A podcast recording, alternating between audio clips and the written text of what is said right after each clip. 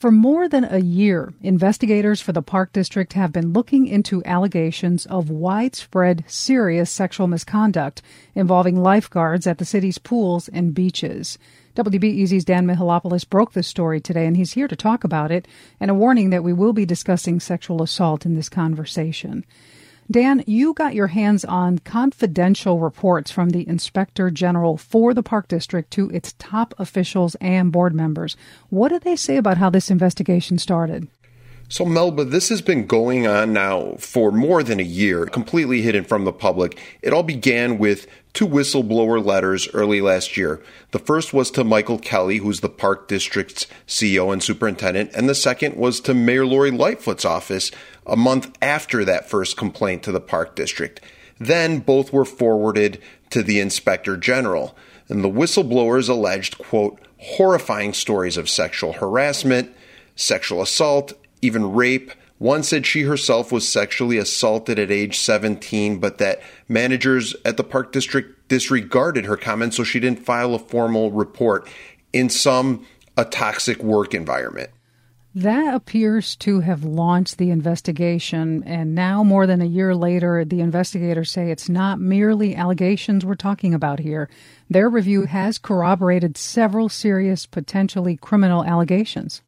That's right, Melba. The inspector general says they've been able to find evidence backing up accusations against three lifeguards who were in their 20s. In the worst case, they believe what happened was likely criminal that a senior lifeguard forced a then 16 year old girl to perform a sex act while he was giving her a ride home from work at North Avenue Beach. And the report says he tried to rape her and then threaten her when she told a coworker.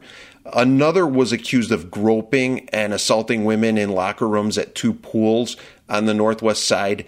And a third lifeguard was accused by the inspector general of the park district of being a quote manipulative serial sexual harasser who abused his power at the park district to mistreat his own subordinates. now he denies the allegation.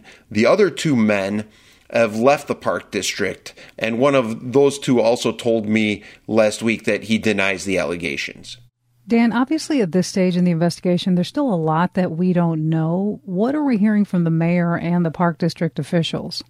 Well, they're not saying much at all. They're saying that they're limited by this being an ongoing investigation. Mayor Lightfoot's office kicked it over to the Park District. The board president at the Park District, Avis Lavelle, did not return messages. And there are a whole litany of questions that the Park District spokesman would not answer from us, including uh, what's the scope of this? How many lifeguards? How many supervisors? How many victims are involved in this investigation? Have they referred this matter to law enforcement? And why has it taken so long? They didn't respond to any of these questions that we posed to them. Dan, what do we know about what happens next? The inspector general said these three reports were just the first in a series on specific incidents, and then they'll look at you know systemic problems, make some suggestions for reform. The park district says they won't talk until the report is complete, and nobody knows how long that might be. Thank you, Dan. Thank you, Melba. That's WBEZ's Dan Mihalopoulos. You can read Dan's investigation at wbez.org slash lifeguards, and you can share your story confidentially by emailing investigations at wbez.org.